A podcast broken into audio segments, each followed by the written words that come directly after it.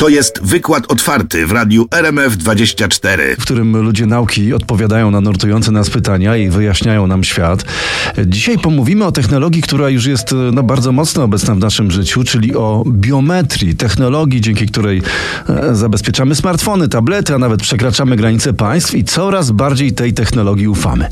I z nami teraz e, zapowiadany gość, pan doktor inżynier Mateusz Trokielewicz, Politechnika Warszawska, ekspert w dziedzinie identyfikacji biometrycznej z wykorzystaniem wzoru tęczówki, członek zarządu Stowarzyszenia Global Biometrics Council. Witamy panie doktorze. Dzień dobry, redaktorze. Czy pan używa biometrii? Tak, mam, mam w smartfonie, płacę biometrią, także Czyli można zaufać. można zaufać. E, Panie doktorze, no właśnie, odcisk linii papilarnych, skan tęczówki oka, zdjęcie twarzy, to coraz częściej klucz, który otwiera nasze urządzenia albo drzwi. Czy mamy teraz boom na biometrię?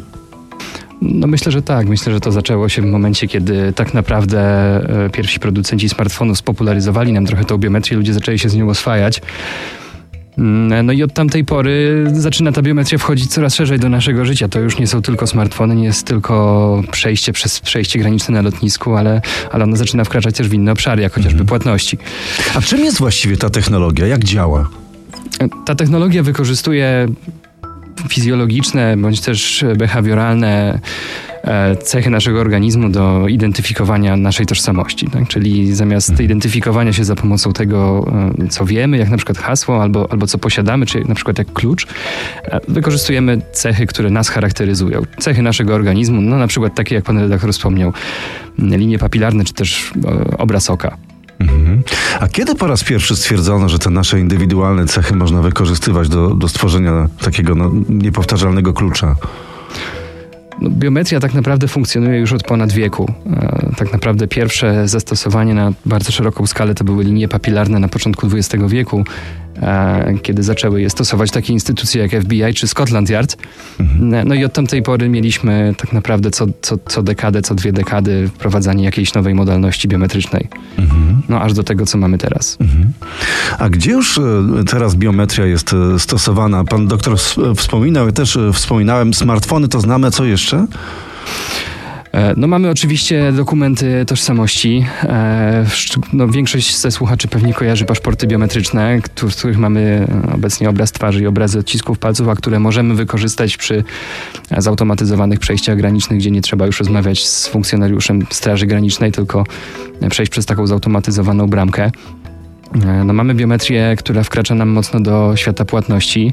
E, No tutaj e, chociażby mogę wymienić rozwiązania Amazonu oparte na biometrii dłoni, które jest obecnie pilotażowym programem w Stanach Zjednoczonych, no chociaż, albo chociażby polskie, polski startup Payaj, który wprowadza płatności oparte o tęczówkę oka i obraz twarzy. Niepowtarzalna tęczówka oka, obraz e, twarzy, być może właśnie dlatego tak e, bardzo ufamy tej technologii. Biometria e, to jest dzisiaj temat w wykładzie otwartym w radiu RMF24. Z nami cały czas gość, pan doktor inżynier Mateusz Trokielewicz, Politechnika Warszawska, ekspert w dziedzinie identyfikacji biometrycznej z wykorzystaniem wzoru tęczówki, członek zarządu Stowarzyszenia Global Biometrics Council. Panie doktorze, rozmawialiśmy już o tym, gdzie biometria jest stosowana, a dlaczego tak mocno ufamy tej technologii? Myślę, że dlatego, że jest po prostu bezpieczniejsza i wygodniejsza. Tak, biometria to nie jest coś, co ktoś podejrzy nam przez ramię, jak wpisujemy PIN na telefonie. Tak? Tego, tego oczywiście nie da się zrobić. I ona gwarantuje nam e, absolutne bezpieczeństwo? No, jeżeli zrobimy to dobrze i zastosujemy na przykład uwierzytelnianie wieloskładnikowe, tak, taką biometrię wielomodalną, e, no to gwarantuje bardzo wysoki poziom bezpieczeństwa, na pewno nieporównywalny z tradycyjnymi e, metodami zabezpieczania. Mhm. Panie doktorze, a nie ma jakiejś obawy, że ktoś może dysponując odciskiem naszych linii papilarnych używać go bez naszej wiedzy? No bo hasło możemy zmienić, mam nad tym e, kontrolę, a z odciskiem palca czy tęczówką, no wiadomo, nic już nie zrobimy, nie zmienimy jej. Znaczy, po pierwsze, konstruując systemy biometryczne, musimy je wyposażyć w coś, co my nazywamy testowaniem żywotności, tak? czyli testowaniem, e, czy to, co mm, prezent, osoba prezentująca do, do sensora biometrycznego e, jest kawałkiem żywego organizmu, mówiąc kolokwialnie. Tak? Czyli czy należy do, do żywego człowieka, a nie jest na przykład papierowym wydrukiem z obrazem naszej twarzy. Tak więc e, tak skonstruowany system biometryczny oczywiście nie pozwoli na, no, na wykorzystanie naszej charakterystyki biometrycznej w nieuprawniony sposób. A były takie zakusy, żeby właśnie w taki sposób wykorzystywać naszą biometrię, na przykład twarz?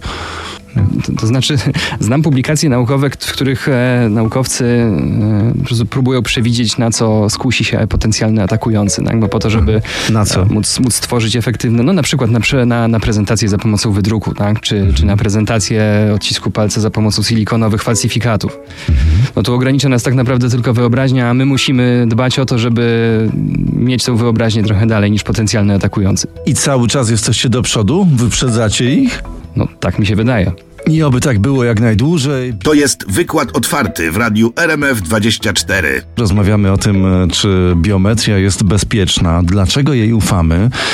Ja przypomnę, że standardem do pewnego czasu było zabezpieczenie komputerów, laptopów czy smartfonów poprzez e, hasła oraz kody PIN. No oczywiście cały czas popularne jest obecnie, ale bezpieczeństwo w takiej sytuacji było uzależniane od długości i stopnia skomplikowania.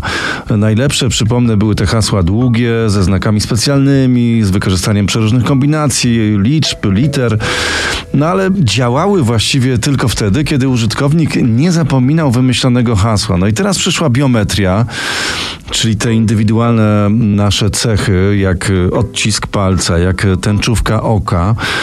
Pewnie wielu Was stosuje je już w swoich laptopach, smartfonach, a z nami cały czas gość, Doktor inżynier Mateusz Trokielewicz, Politechnika Warszawska, ekspert w dziedzinie identyfikacji biometrycznej z wykorzystaniem wzoru tęczówki.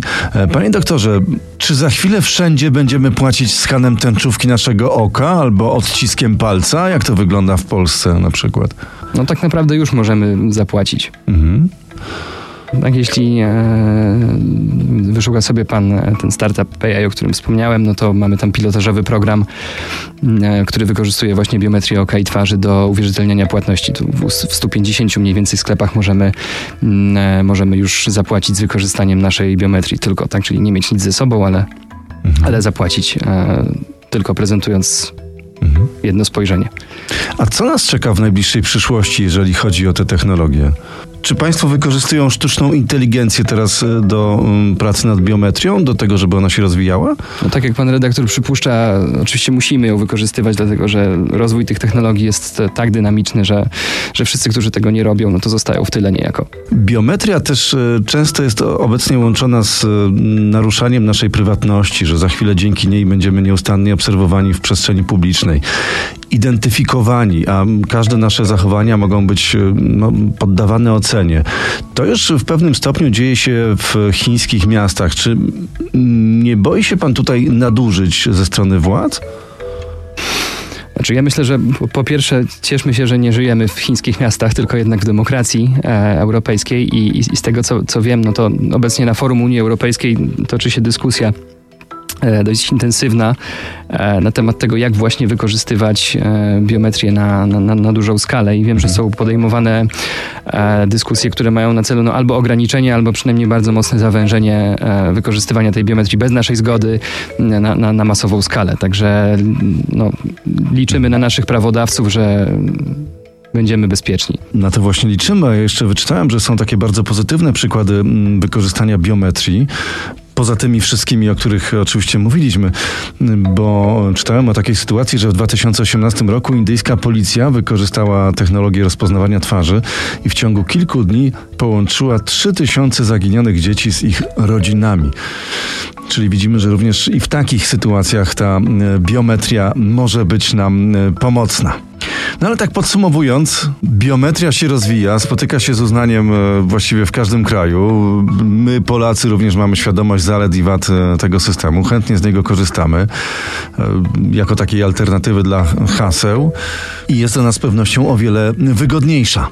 Bardzo panu dziękuję za rozmowę. Gościem radia RMF Bardzo dziękuję. 24 był e, pan doktor inżynier Mateusz Trokielewicz, Politechnika Warszawska, ekspert w dziedzinie identyfikacji biometrycznej z wykorzystaniem wzoru tęczówki, członek zarządu Stowarzyszenia Global Biometrics Council. Dziękuję bardzo.